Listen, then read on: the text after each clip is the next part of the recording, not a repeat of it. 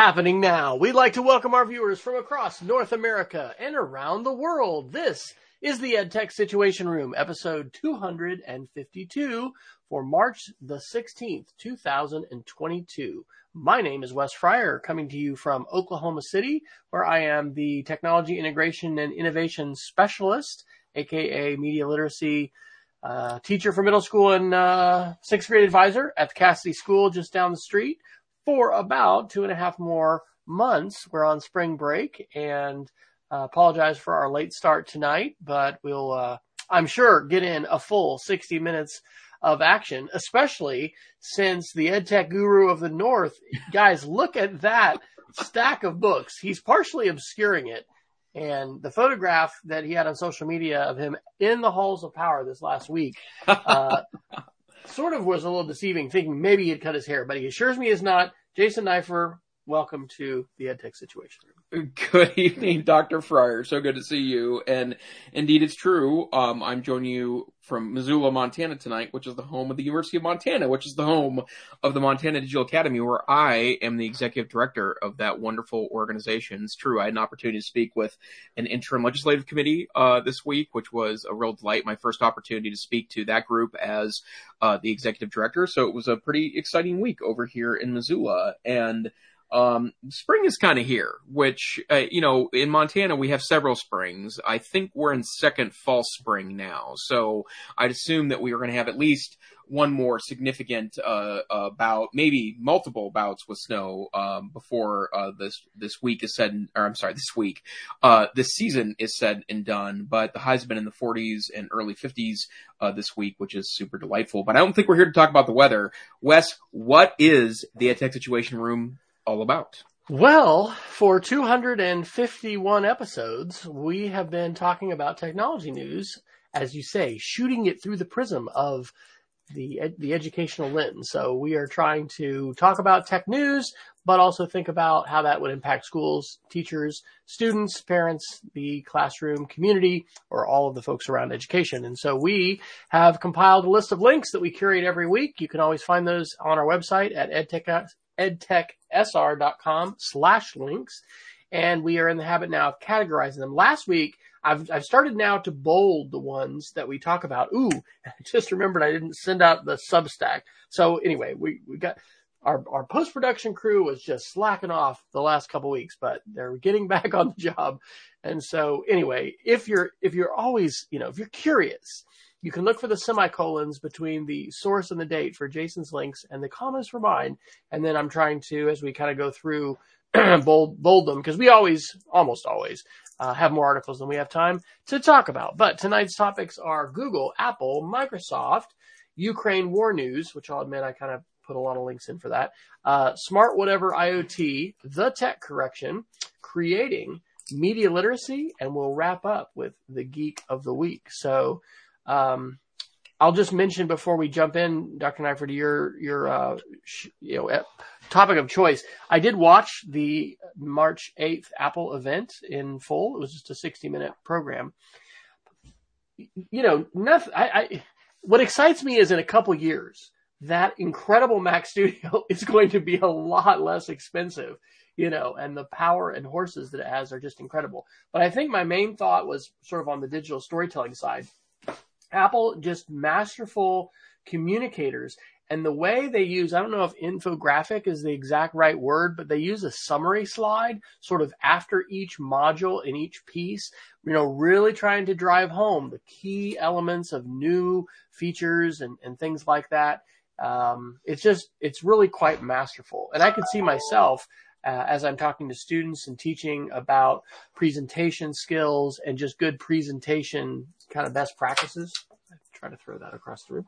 Um, to, to use that as an example, just to watch, you know, a clip of it to see, you know, how they, how they uh, communicate. So, did you did you take a look at the video afterwards, or I watched um I watched probably the first half of it, uh, and it was uh, uh, kind of a half watch, half listening while I was in a walk the other day. Yeah, and they do do a really good job of doing that. Now that said, one of the things that happened the the day or two after is that uh, Apple gets accused pretty frequently of cherry picking uh, statistics and and comparisons it wants to make, uh, and sometimes those can be rather dubious.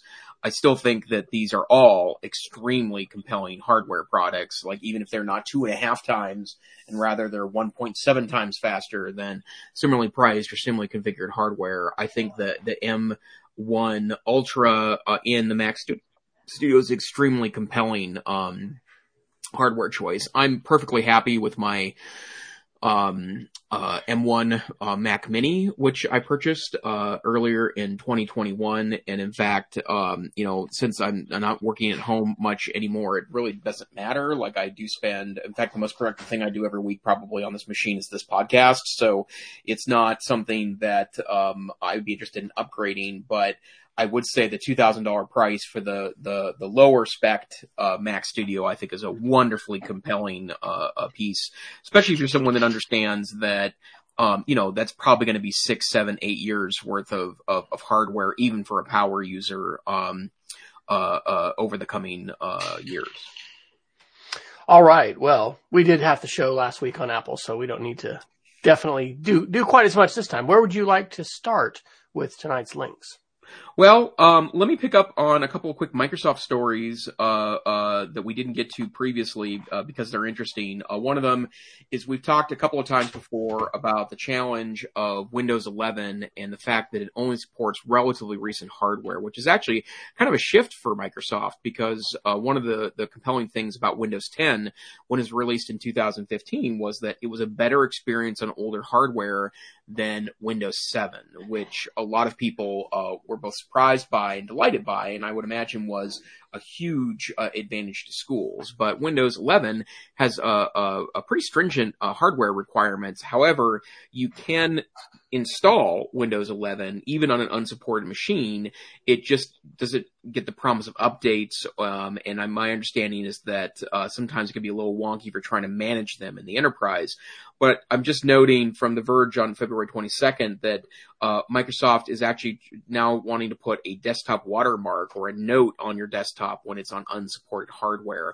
And I guess I, I it, it feels to me like Microsoft made a decision to build Windows 11 off of needing uh, a, a, certain minimum hardware, but also uh, some security uh, uh, uh hardware in the uh, that's attached to the BIOS you know, if you're going to talk about that decision being a wonderful uh, decision, then I think you just need to go for it and stop allowing people to install it on on on or install it on unsupported hardware and not go through the rigmarole of, of not doing updates or letting you know it's on unsupported hardware.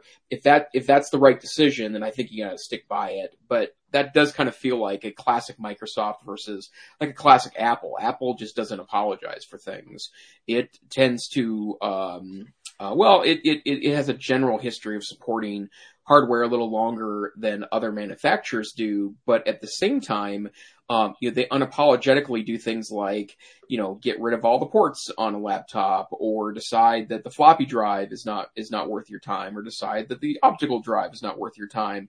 And the many decisions they've made along the way to kind of e- evolve computing as, as part of their process. And I think that it's probably not the best decision to allow people to play with Windows 11 even though the hardware is unsupported. So um, that's a really quick one. And then this one, I'm I'm I'm more curious to to to uh, hear from you, Dr. Fryer, on this. But there appears to be a new video editing app on Windows 11 called Clipchamp, and um, The Verge talked about this on on March 9th, and uh, there is uh, it's it's kind of being heralded as an alternative to Windows Movie Maker, which was uh, it's it's been not available for some time, but it's a um, a timeline based uh, app, uh, not unlike uh, if you use um, uh, uh, Camtasia Studio or the old Windows Movie Maker was like this, or Adobe Premiere is like this as well.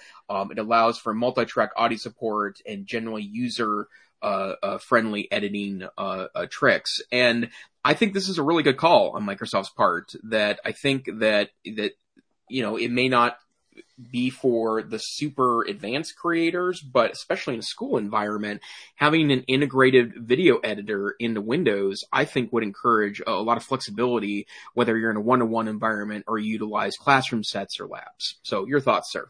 Oh, absolutely. Hey, video is the pencil of the 21st century, baby. So we all need to be much more um, practiced and, and, literate in the creation of, of, video and different kinds of media. And I think that is a really good move. I think that, that Google, you know, with the, the Google Suite, the Google Workspace apps, it, it's a glaring uh, omission. You know, we're, we use the Adobe, what called, what was Adobe Spark is now called the Adobe CC Express, Creative Cloud Express uh, set of tools, which allow for some uh, video creation. But I, I, I totally, totally agree. It's been a glaring omission for them not to have Movie Maker. You know, back in the day, this would have put us back to like 2006 ish.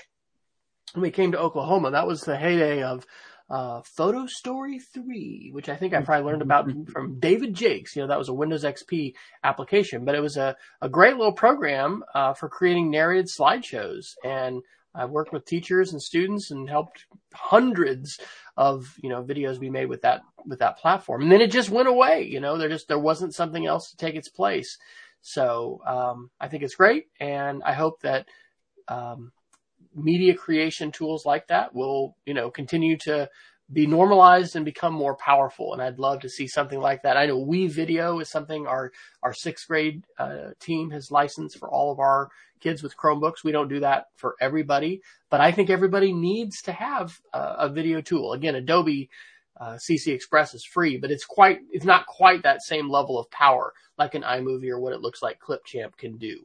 Um, I tend to make most of my videos now on my phone, you know, and that is something that a lot of, of students uh, might have access to. But yay, Microsoft, and I hope that we'll see uh, if, if anybody's used that or is using that with students, uh, giving that a try. If you're in a one-to-one environment with, you know, any kind of Microsoft laptop, Surface, and uh, you know, laptops, that would be a great thing to be testing and, and using if you're not already, you know, doing something with WeVideo or have another platform out there.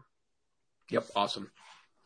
Okay, where would you like to go to next, sir? All right, well, I'm going to do the chung breaking news, although I don't think I did quite as good as you. Uh, so let's go to Ukraine war news, and this is coming to us hot off the press. Uh, shout out to Lisa Durff, uh, Durff on Twitter, and uh, this is a Verge article from today, March the 16th. Uh, Facebook removes deep fake of Ukrainian President Zelensky. In the fake video, Zelensky surrenders to the Russian invasion. And in her tweet, Lisa noted that we were warning and talking about deep fakes in 2019, a couple years ago. And so this is exactly the kind of scenario that deep fakes are dangerous for that if you have if someone has enough video that you have access to via any source then the AI can be trained to basically make that person not only look like they're saying it, but sound like they're saying whatever you want them to say. And so in this case, um, the, the creators of this, which are undoubtedly Russian, uh, Russian sympathizers, um, were uh, having Zelensky uh, ask Ukrainians to lay down their arms. Now, it does note that the videos in the video, his head is comically larger than in real life, and it's more pixelated. So it doesn't. And then the, the fake voice is deeper. So we've seen some others, like what there's a pretty famous one that was recent about with Tom Cruise. Anyway, they probably didn't have as many as much time or maybe as many resources to be able to put it together. But still, ladies and gentlemen, you know, we used to talk about, oh, Photoshop in the, you know, checkout aisle of the grocery store. All of those people are airbrushed. I mean, that's still true.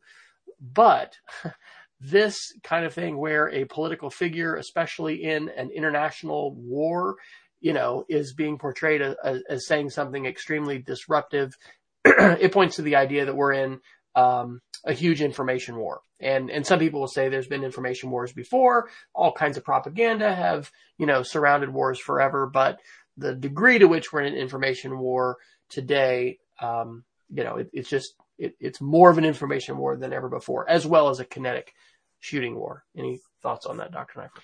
Yeah, I mean, I was just looking at the video and it, it's pretty obviously a fake, but part of the problem though is that on a slow connection on a smaller screen, um, you know, maybe a duplication even passed around. Um, you know, it, it, it that's the problem that th- these technologies keep getting better. Um, uh, you mentioned that his head is, is comically large, which I would also concur looking at the, the video in the background here. But I mean, that's that you know, we don't need any more complications to our rich, rich media landscape here in 2022 because there's already, you know, an unbelievably, um, uh, uh, unhindered ability to publish to a worldwide audience in just seconds from, from nearly anywhere via the internet. But it just goes to show you that, you know, especially something, you know, there, there should be lots of reasons why this video should give you pause, um, in light of, um, uh, uh, what we know now about uh, the the uh, availability of, of, fake news and, and, other kind of constructed information, but the fact that this piece of information goes against every other piece of at least the Western media's perception situation should give you pause. And to be honest, if you're looking at this video and saying, "Oh, I know this whole thing, the other thing was a hoax the whole time," maybe you should be questioning your sources too. And it just goes back to that, you know, the uh, internet, uh, internet search engines are, are not search exercises. They are critical thinking exercises. And if we're not forcing our students to think about even mainstream legitimate sources, right? If it's something that doesn't feel right or feels contrarian, then go find other mainstream sources to either con- confirm or deny the information that you're receiving. Amen. Yeah. Uh, the S of SIFT is to stop. Stop, investigate the source, um, find uh, trusted coverage and trace claims to their original.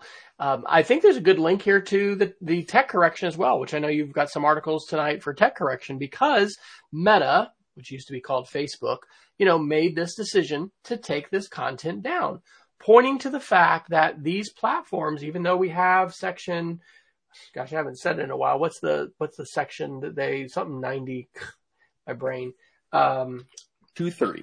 Section 230. Thank you so much. I was going to try to Google it. Section 230 allows for, you know, platforms um, in the United States to not have to have all objectionable, offensive content off. They just have to be trying to kind of keep it clean.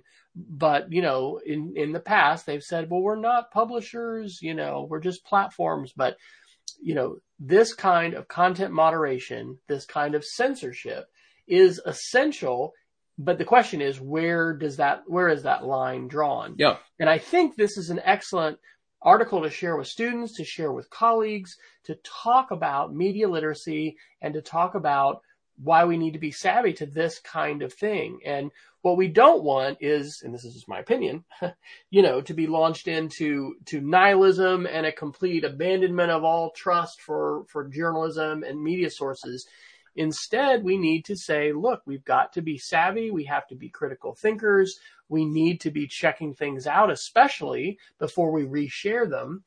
And we've all got responsibilities here. And we also have to think about regulation and think about, you know, the degree to which companies uh, should and can self-regulate, and then the degree to which we need government to have some rules to, you know, tell platforms that what what they what they can and can't do. So I'm glad that Facebook has taken this step.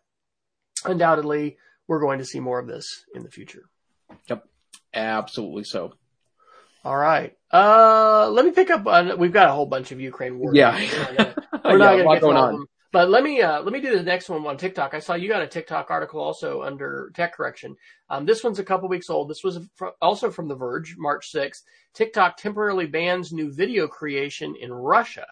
So we've seen, and I think we talked about on the show last week, how a number of journalism organizations have left Russia because it's become a crime, basically, to be an independent, um, you know, news uh, voice in in Russia. Uh, saying things like it's a war, it's an invasion, um, and so some really established uh, news agencies have have taken their folks out. There's still people who are there. I think I saw today a headline about a, a Fox journal, Fox News journalist who had disappeared and was a what you know feared dead. Um, but but anyway, this was an article talking about how TikTok, which again is Chinese owned, so that you know the it, it's a very complicated, fractured media landscape with a lot of pollution and a lot of different voices. And it's certainly it's more difficult, I think, uh, Dr. Neiffer, than it was when you and I were, you know, in school or even in college. And you just it, the landscape is challenging more so than ever. But um, in part, perhaps to respond to some of those kinds of issues, or just the fact that it's going to be um, problematic with with content. Anyway, TikTok decided uh, in response to this quote unquote fake news law uh, to suspend new video uploads and live streams on its app in Russia. Now, what's interesting is, you know, the you, I don't know. I mean, there's other places where these things can um, can be created in terms of uh, you know sourcing you know disinformation, misinformation, malinformation, as some people will call it. Um, I read another art, article or heard somebody talking about how you know the ruble, the Russian currency, crashing has really hurt their ability to pay for disinformation and trolls and we've had there's been a bit of, I would say a bit of mystique around you know 2016 election ooh Russia they've got this vast capability well they've all it hasn't all been just home homegrown local. I mean, they're they they're paying for it too. So anyway, um, I thought this was probably a very predictable uh, reaction. Um, but it, in terms of TikTok deciding not to allow those kinds of uploads, but it certainly begs a lot of questions about how different you know companies are going to have to be with their rules and their guidelines for what you can do here in this country or what you can't do um, the days of hey anywhere you want on the planet you can you know upload. I guess unless you have an elon musk starlink connection right? Because maybe you're going to be able to do whatever you want on starlink. That's we mentioned that last week that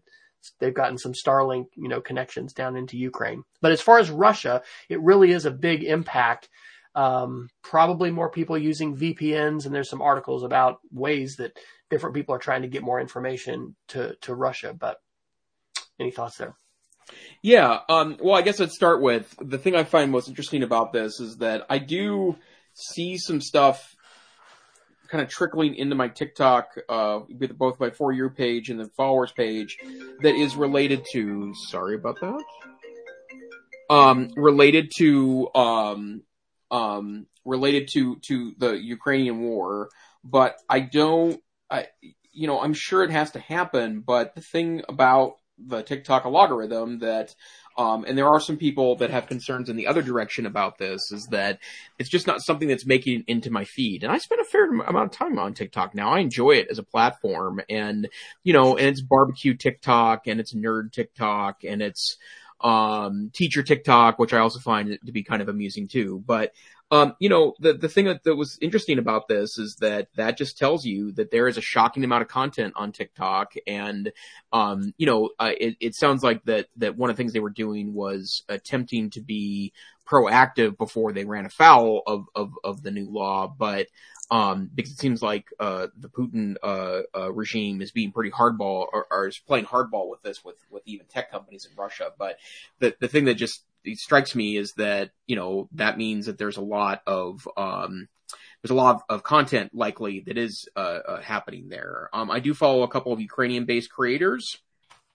Uh, that's been very informative, but at the same time, um, uh, uh, it is interesting that it's it's it's of concern enough to you know change the um, or to, to ban uh, Russians from jumping in on it. Yep.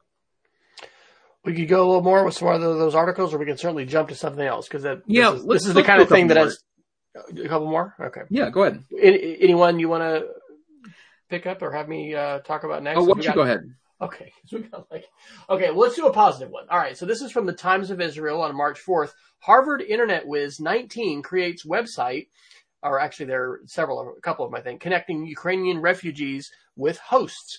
So, um, uh, this is, well, a, a student, Avi Schiffman, uh, who had who had also created a heavily used COVID tracking site, and so he used uh, his coding skills basically to enable refugees fleeing the war in the Ukraine to locate places that they can stay. And so that could be uh, resort um, hotels that, that have space or, you know, other um, places where people have, have uh, volunteered to be able to let people uh, stay for a period of time.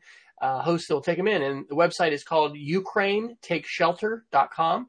Uh, launched on March the 3rd. Uh, he says in the article there had to be something very streamlined and intuitive to use. Refugees are very stressed, confused, and lost. I think I read on here it was in like 18 languages or something like that.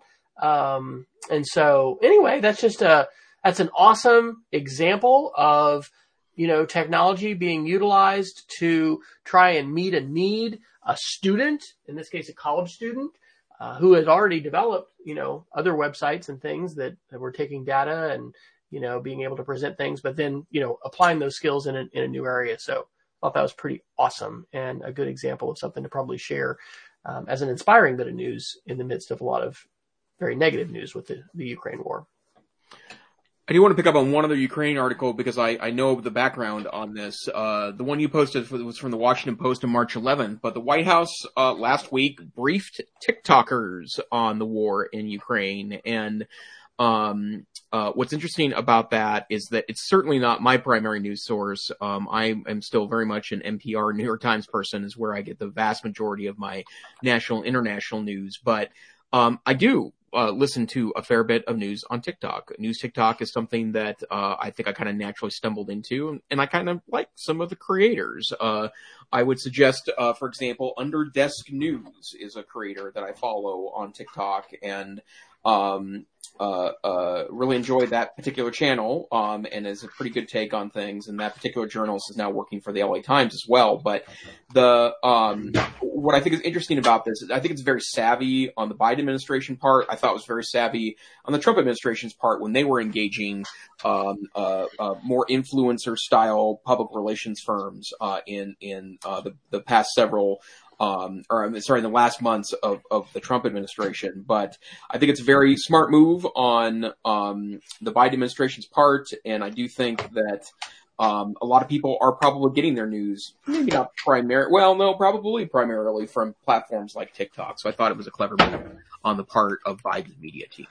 And to, to bring that back to the classroom, you know, we need to be not only utilizing video uh, as teachers to help present information and help students learn, but we need to be helping students learn how to uh, utilize video, how to how to analyze it, um, how to vet it, and also how to create it. Um, video this would be a good thing to try to find a, a study on. But in terms of of the way that the majority of people are getting information in a specific case, like about Ukraine, I'm sure there's large numbers of folks that are primarily getting their information from TikTok and YouTube. And so it's just, it's one of those things that I really don't think our educational system writ large has adjusted to.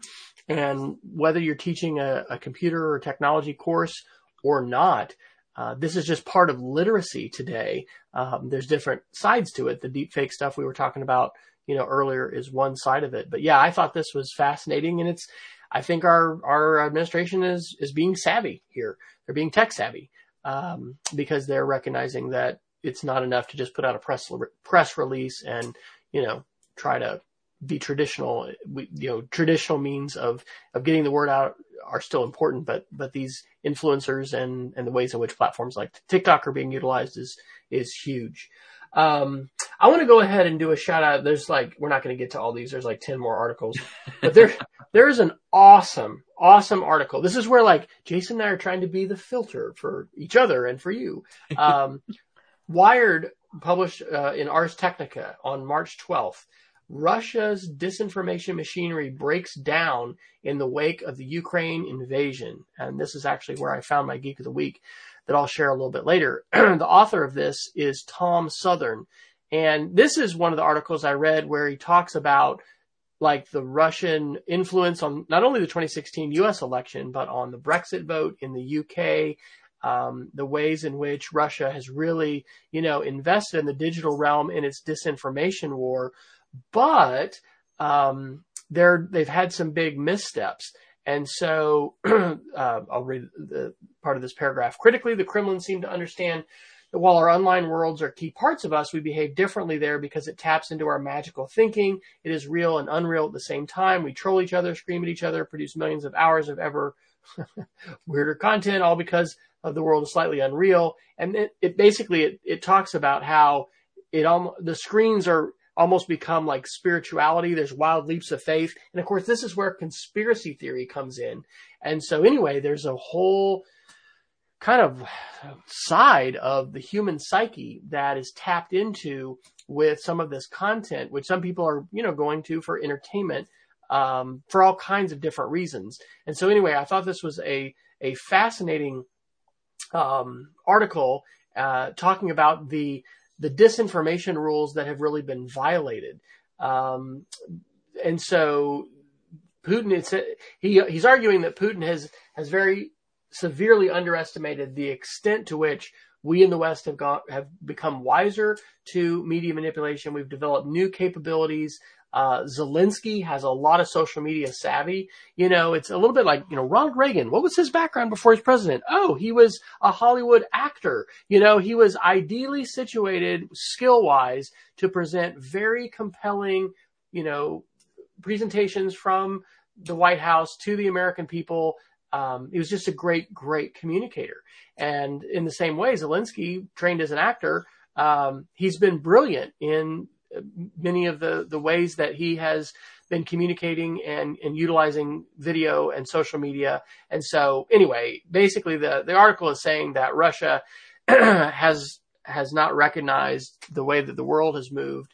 Um, and I think this is a positive from the standpoint of, you know, media literacy education writ large, not just in classrooms, but, you know, via journalism, via uh, the internet, uh, it has an impact on people's critical thinking and on um, the potential susceptibility that we have uh, to some of this. But um, there's a lot of other layers here, and mainstream media still makes a big difference. And a lot of the news that, that many Russians are getting through their their mainstream media channels, you know, certainly does not provide any kind of balanced perspective on what is happening. And there's some more articles um, that we won't have time to get to, but if you want to subscribe to our Substack at edtechsr.substack.com, um, we'll email those out to you, or you can always check them out in the Google Doc too. But any thoughts there? Um, no, other than to say that I, we just can't treat 2022 like the media landscape is the same, right?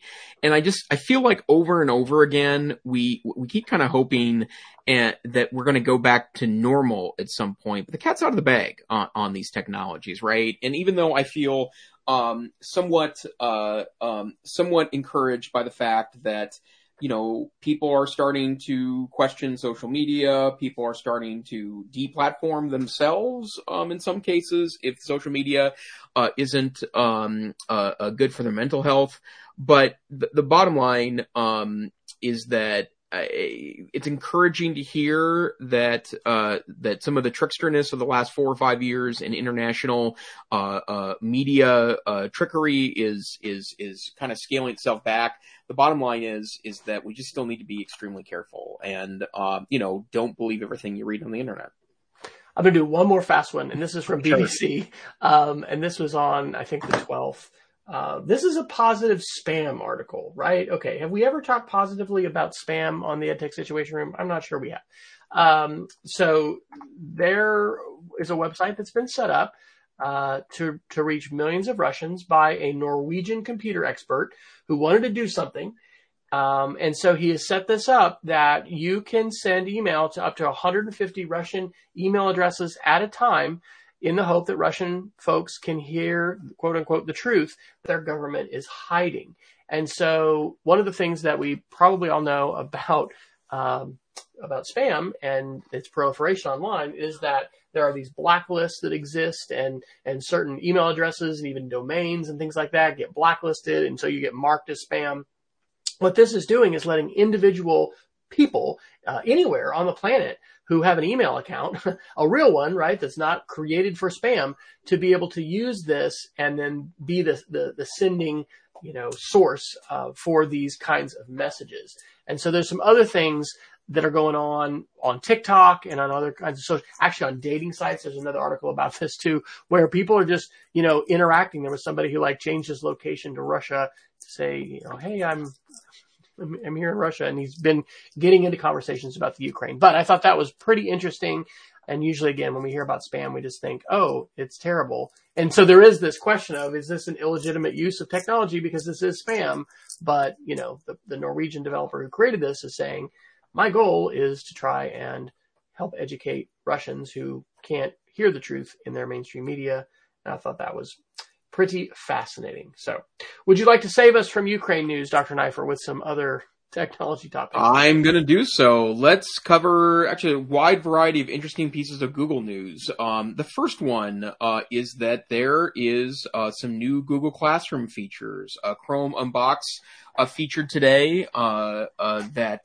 Um, and I see that John Sowash is now writing for Chrome Unbox, which is great news. Um, the, there are new Google Classroom features uh, uh, available. And one of the most interesting ones is that there is now a notion of something that's called practice sets. And I'm not entirely sure. I read both the blog post and the article, and I'm not entirely sure if I 100% understand how this works, but it's it's mostly um, uh, aimed at uh, mathematics practice sets, which is whenever you have a math a problem that you're inking out the answer to. My understanding is that not only does Google using AI um, uh, let you know if you're on the right track or not uh, to answer the question correctly. It can actually provide additional guidance and resources to you if you're in the middle of the problem and you're you're you're you're not doing it correctly, which I think is a um, extraordinary thing. And I'm not sure why um, I'm so popular tonight, but um, you know, it's something that's really I think interesting um, uh, in the direction they're going into. It's nice to see uh, Google Classroom continue to um, uh, try to figure out uh, uh, more ways to enhance their LMS. And that article points out there's some really powerful Google magic. That's what they say in the article, similar to um, what we've seen with Google Lens, uh, pulling you know questions and problems from images and PDF files, um, and and basically taking static content that would be you know usually just like you know sent to students and used as is, but making that more interactive. Um, I think that is fascinating. And I think that, I mean, what this reminded me of was a little bit of um, just the different, like when I was t- teaching Spanish last year for the pandemic, um, we used a variety, uh, Quizlet. Um, um, there were some other tools that we were using, you know, as far as vocabulary and things like that. Um, but being able to, as he says in the article, uh, help solve some some homework frustration or you know contribute to um, positive experiences for students, being able to to leverage some tools that are going to help them better better review and and have better feedback. Um, I think that is fantastic. So good find there on that article.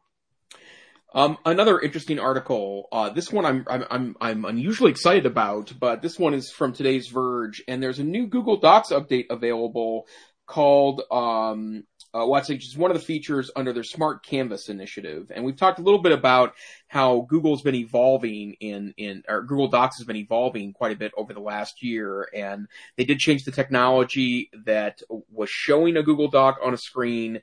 And they've also started adding the so-called chips into other locations. So it's easy to pull other people in for collaboration. But this one's super interesting. Um, basically, all you need to do um, uh, uh, uh, to start this feature is to use a um, uh, uh, a uh, um, an at symbol and type a name in there, and then it will bring up a form to where you can start composing an email in Docs as opposed to um, uh, uh, elsewhere. And that's super cool because I actually do a lot of work uh, in emails from Docs um, and have to copy and paste them back in. And my understanding is that you can then send the email by clicking on the Google, um, uh, or I'm sorry, the Gmail icon. It then pops up that email composed in a Gmail window and allows you to send it. And I just think that's super cool for productivity purposes. Man, that is something I've never even thought of before. So bringing together a couple different products and yeah, possibly changing changing workflows and that looks cool let's see a couple other um, a Google based article, and I think you posted this one. I kind of want to hear more about it. Google has shut down YouTube Vanced, a popular ad blocking Android app. What details do you have for us there? So, huh, one of uh, are you still a YouTube Red subscriber? Yes, I am. I'm tempted to do that. One of the things I, I dislike the most on my Apple TV is the fact that I, I can't block ads on, on YouTube. Um, so some developers basically stole the source code for the YouTube Android app and they remixed it illegally. Uh, so they decompiled it. This um, was, uh, I think, put out in 2017, um, and they uh, stripped out the ads. And so this is obviously not something that that Google and YouTube want. Um, they they want you to be able to see the ads unless you're going to pay for you know YouTube Red and and be able to monetize in that way. And so this is a, uh, an example of um, you know copyright and and what what you can legitimately do with other with other code. Um, but I thought that was that was interesting, and so that app has actually been pulled from the store and it's now dead. So well, and I'd also say, just just for the record too, that um, YouTube's a different experience with ads turned off, right? I understand why people were trying to work around that. I pay nine ninety nine ninety nine for YouTube, whatever, and it keeps changing because they keep adding more services. It's probably getting me way, way, way, way, way, way, way more money. Um, or I'm sorry, it's costing me way less money than if I had bought some of these services individually. But I have the advanced new YouTube Music piece. Um, um, uh, um, uh, and and it, it's worth it to me because uh, across all my platforms, I see zero ads at least pop up ads, right? There's still ads sometimes in the context of the videos, but I just cannot believe uh, uh, how different the the environment is. And I'm not entirely sure I totally agree with YouTube's notion to push ads more aggressively onto the platform, but at the same time, the web is not free, right? We should stop pretending it's free, and targeted advertising is what makes a lot of the web go round. But if you're a big YouTube user, and I am, I love YouTube, but YouTube is is a, a big part of my media consumption diet. I get a lot of wonderful news and information resources from YouTube. But if that's you, I think it's worth the $10 a month to pay to get rid of the ads. That is a good endorsement, and it's one of those things that I'm definitely going to be thinking about and considering. Um, I'm going to drop the link into the chat for the uBlock Origin Chrome extension, which is one of the ones that I always recommend to students and teachers.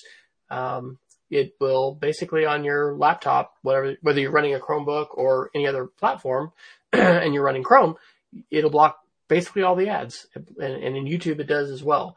So um, yes, I, I do agree. We do need to be sensitive to the fact that the the web um, is largely funded today. These free products to to a large, to a big degree uh, by advertising, and and we've talked before on the show and just a few episodes ago. I'm trying to remember the name of the initiative, but Google was trying to basically uh, have a new standard for doing third party cookie tracking. And anyway, it, ended up getting killed because I think it was going to give Google too much power. But part of what some people had warned is, oh my gosh, that might, you know, kill ad blockers. So there is a, a bit of cat and mouse going on here and probably will continue to be uh, with regard to ads. But um, it's not illegal to run an ad blocker. All right. So we're not doing anything illegal. I've never heard, heard that as, as an allegation. Uh, it's not like you're hacking code, you know, as in the case of this YouTube Advanced, uh, program was, but, uh, it is certainly something that, you know, Google and YouTube have some interest in, um, at some point probably trying to defeat. Uh, but in the educational context where there's not targeted advertising and tracking of students, you know, under the age of 13, especially, uh, but I think it's all users of what used to be called Google Apps for Education, now Google Workspace for Education, whatever. Um, you know, it is a little bit different. So anyway, I do appreciate that endorsement of YouTube Red though, and I will, in addition to continuing to think, do I want to buy some AirTags? Jason Neiffer uses them and loves them. Yeah, absolutely about love them. The the YouTube, you know, premium. Is it? It's called YouTube Premium now instead of YouTube. Probably, yeah, yeah, They keep changing the name, but right. Uh, hey, I want to hit one more Chrome article. This one is from nine to five Google um, yesterday, and um, they're reporting that Chrome for Mac has achieved its highest speedometer score today, beating Safari and they have more details there. But um, Chrome is kind of infamously a dog on on on Macs and tends to be both a memory hog and slower than other browser options. And of course, the fastest browser on Mac has always been Safari because it's you know made by the people that make the hardware and the op- operating system, so it's necessarily going to have an advantage. But they've been working a lot lately at uh, Chrome Central, uh, the Chrome development team at Google has been been working on trying to make the browser a little more um, uh, svelte and speedy across all platforms. But Um, they released a new version. It's, it's, version 99, which is rolled out across um, all the different architectures, and it is faster, um, uh, uh, I believe, across um, all platforms. But it's now faster by benchmarks than Safari on the Mac, which is pretty impressive. So I just did run a benchmark uh, when I saw this article, and it, it had a. I, I still use the old Octane benchmark from Google, even though it's been uh, depreciated and is no longer considered 100% uh, reliable. But I achieved a ridiculous high, ridiculously high score. It's like 80,000, um, on the benchmark and speedometer, uh, uh, browser, uh, bench.org has the speedometer, uh, uh, um, benchmark and they achieved a, a very, very, very, very, very high rating. And I want to say it was like a hundred and, um, oh no, uh, even more ridiculous. It achieved 300 on the speedometer.org test, which is, uh, pretty impressive. We are coming up to the top of the hour. However, we started late, so we do have about 15 minutes left in our 60 minute show. Um, I'll pick up one more Google article that I actually dropped in. Um, I think last week, Jason, you had uh, put in an article about uh, some some developers at Google talking about you know their desire to really become dominant uh, on on the tablet side of things, and so this one uh, caught my attention. This was nine to five Google on March 14th. Uh, this is Abner Li's article who titled this, I prefer the phone version, the underwhelming, underwhelming state of Google's first party tablet apps on Android. Now, um, the Gmail app is an exception to this, but he goes through uh, Google Keep, Voice, Home, um, you know, and, and just talking about, I guess, basically the, an underwhelming experience. But uh, Gmail, Google Maps, Google Photos, YouTube Music, uh, those are all considered to be uh, good uh, Google Calendar is the only one that fits in his category of great. Um, but hey, I would say this is iteration, right? Um, in terms of numbers of users, um, I, I, don't know. I'm, I'm not sure what the market share looks like for people who are using Android tablets at this point, but it's certainly smaller, I think, than the iPad, you know, market, and then even just like Chromebook and things like that. So I do think it's good to see Google um, continuing to try and, and move forward in that space. Um, I still have an old Android tablet that's probably about seven years old, and I probably I don't know if I should just throw it away now. I probably can't even get any money for it, but um, there are a lot of apps that had similar functionality um, at the time that I was using it, but um, you know, we've just got we we certainly I think see a lot more creativity and and work in the iOS space, uh, the iPad space, iPad OS space than we do for for Google, but that one caught my attention on the Google front. So, any more Google articles, or would you like to head to a different topic tonight in our remaining time? Uh, let's do. Should we do a couple of? Well, let me do the smart uh, home article because this has been on our list for a couple of weeks. Um, great article from TechCrunch on February 18th that talks about what I think is is is absolutely my experience. Um, you know, we are in an era of smart homes, and uh, I haven't looked lately, but the last time I checked, I had 35, maybe 38 devices on my Wi-Fi network. And to be clear, we don't have any tech savvy teens in our house. It's just me and my wife. Um, I guess you could count my dog because um, I've occasionally put a tracker on on him uh, for fun. But um, you know, we have a lot of smart uh, home devices. Um, we uh, have been we've collapsed down to we're just using um, um, Madam A speakers. The uh, Echo speakers from Amazon is is our net based speakers and uh, at one point, we had a couple of Google devices, but are no longer using those because we've collapsed down to just uh, Madam A and and her tools. Um, and we have several smart plugs and a couple smart lights and um, a couple other uh, home devices. And we also have one net-based camera, which I use mostly to keep an eye on my cat when we're um, away for a day or two uh, to make sure she's still breathing. But the thing that that I wanted to note, um, very old cat, 18 and a half years old, but the um, the, the thing I want to know is that to make that happen, I have four or five apps on my phone in four or five different architectures. We have none of the older school IoT uh, devices, like any of them require Z-Wave or those type of protocols where you have to have a separate thing that then plugs into your network so you can get access to those particular devices. We also don't have any smart locks or anything. We're tend, tend to be a little old fashioned in the lock world but there is a dizzying array of platforms and devices and uh, the OSs are getting a little better about allowing you to plug those things into mobile operating systems. Uh, the newest version of Android, for example, if you have a compatible device, there's a, a, screen you can bring up that shows all your smart devices and controls for that. I think there's something somewhere um, and I think it's via maybe the widgets or the stacks that are available. You can do a similar thing in in uh, iOS.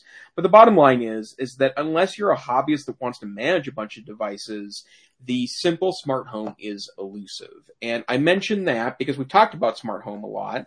Um, uh, uh, Wes and I both have warned few, quite a few times that one of the biggest risks to having a smart home is that if you're buying cheap devices that are on platforms that no longer exist or aren't getting updated, those uh, uh provide pretty uh, uh, I, I, guess meaningful opportunities for hackers to get inside your home network.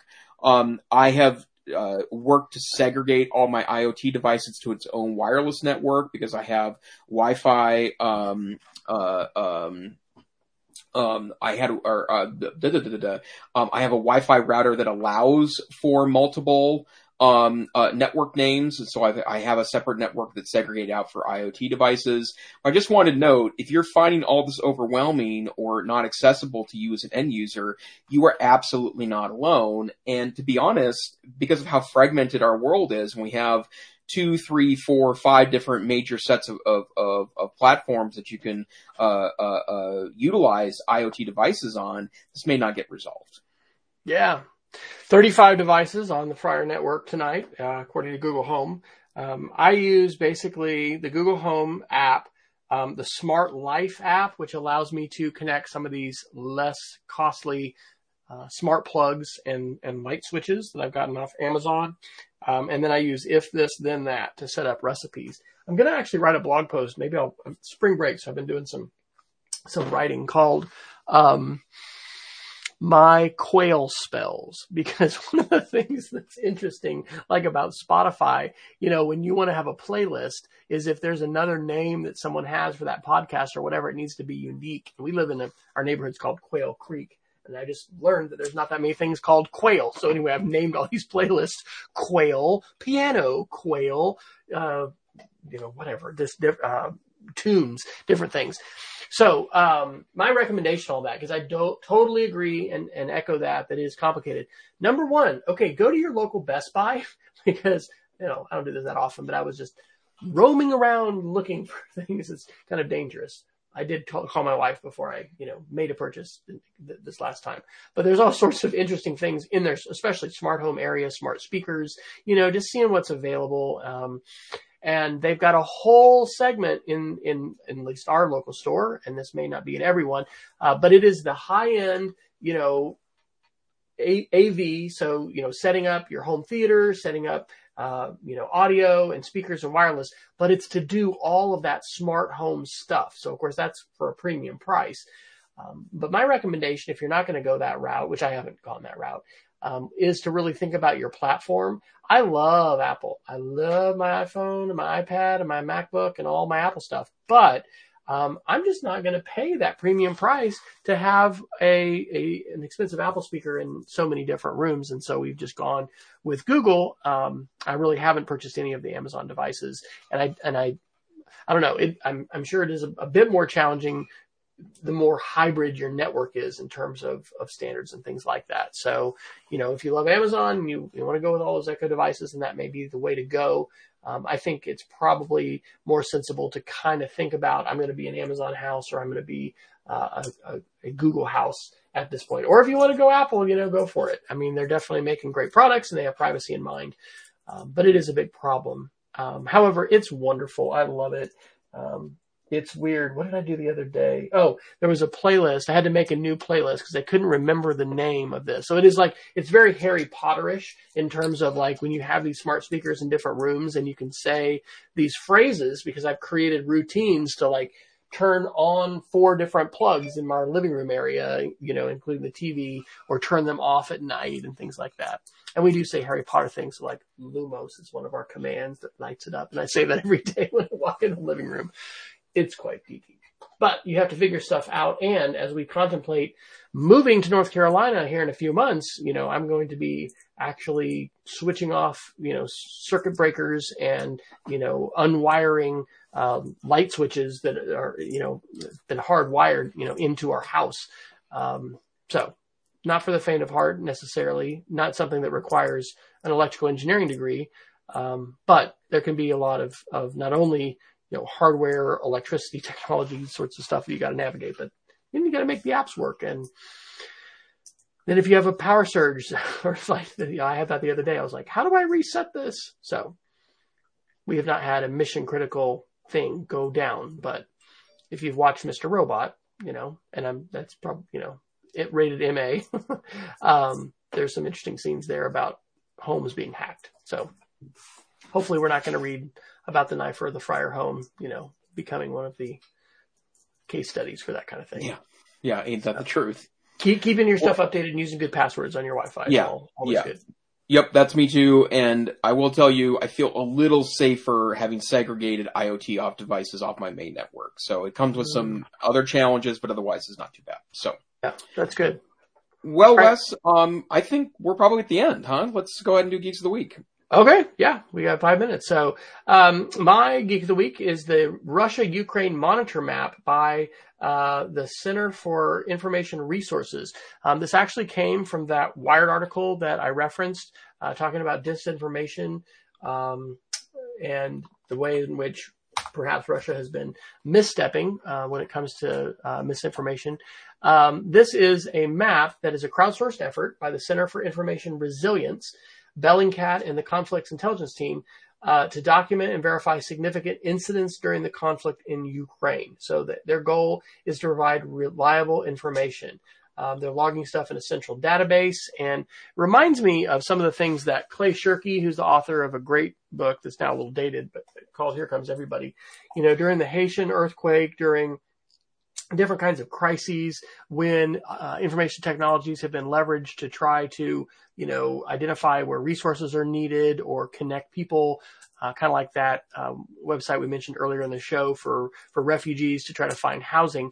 Uh, but this is about significant events. So civilian casualties russian firing positions munitions military losses um, it's just absolutely fascinating. And i am a huge huge fan of geomaps. And so here it is. This is a geomap because you've got a live map of uh, the Ukraine, and then you've got these different um, map uh, pins around that are color coded. And then you can go ahead and select those on the map, or you can go over to the uh, legend on the right side, and then you can see these posts about date and time and a hyperlink and more information. And I definitely think overall, um, not only this particular map, uh, but the Wikipedia article right now for the uh, the war that's happening in the Ukraine, it's a great opportunity to talk to students about how do people decide what is credible or what is not. Uh, the talk page on those Wikipedia pages is fascinating in terms of what is being debated, um, and then how it's being vetted and how the Wikipedia community is responding. So, highly recommend that. And again, that website is um, uh, available from that Wired uh, magazine um, article that I referenced, but it's called the Russia Ukraine Monitor Map. Okay, wonderful. Well, let me share a tool that I know we've talked about before, but I just I can't explain enough how if this is not already in your teacher toolbox, it needs to be. It's it's it's the tool Canva, and Canva is an online uh, visual media uh, editing suite. It kind of started off more or less in the picture print uh, realm, but they've added so many features lately, including the ability to edit admittedly rudimentary, but you can edit video clips now on, on Canva as well. And if you're a teacher, um, with a verifiable, uh, uh, email address, a teacher email address, you can simply sign up, uh, and you'll get the pro version of it, which includes, uh, uh, uh, millions of pieces of, of art, a bunch of wonderful templates, and also an assignment engine too, to where you could use Canva as a way of exchanging digital assignments back and forth with your students. And what I love about Canva is that it's really easy to create professional looking stuff pretty quickly. Um, and also it's got a wonderful drag and drop interface that makes editing super simple. Um, but uh, if you're not already using Canva, it's absolutely worth your time and energy to do so because I find it to be um, probably the most professional video. I'm sorry, uh, uh, editing suite I've used outside of the full blown Adobe suite, and in fact, I prefer it for most of my day to day editing.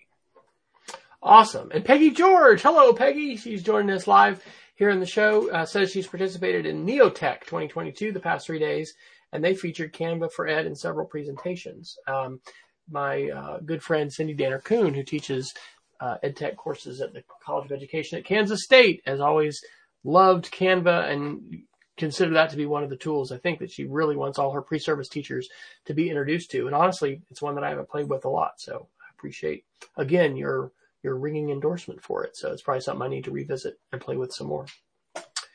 Well, Dr. Neiffer, we have done it again. Uh, we have uh, 30 seconds left until a 60 minute show. So, where can people find you when you're not here on time on Wednesdays? Sure. Best place to find me is on Twitter, Tech Savvy Teach. And yourself, sir? I am at wesfryer.com, and you can uh, find various links to connect with me there. And W Fryer is my Twitter. So, we want to thank you for joining us. And if you have not uh, subscribed, we want to encourage you to subscribe to us in your favorite pod catching app, wherever that is. Also, write a little review for us if you can. You can find both uh, small 32 kilobit MP3 audio versions and about 100 meg video versions if you want to download the video version or not just watch it on YouTube or Facebook, all on edtechsr.com, where you'll find our links, um, our show notes, the articles that we talk about, those that we don't, and I need to still send the one out from last week, and I'll do that. Uh, we now have a Substack, and uh, currently it's just basically uh, sharing the the same content, um, but in link form, and you can get that by going to edtechsr.substack.com. So. I want to thank everybody for their attendance. Encourage you to join us live if you have an opportunity. Reach out to us on Twitter. And until next time, stay savvy and stay safe. Hope to see you again soon on the EdTech Situation Room. Good night.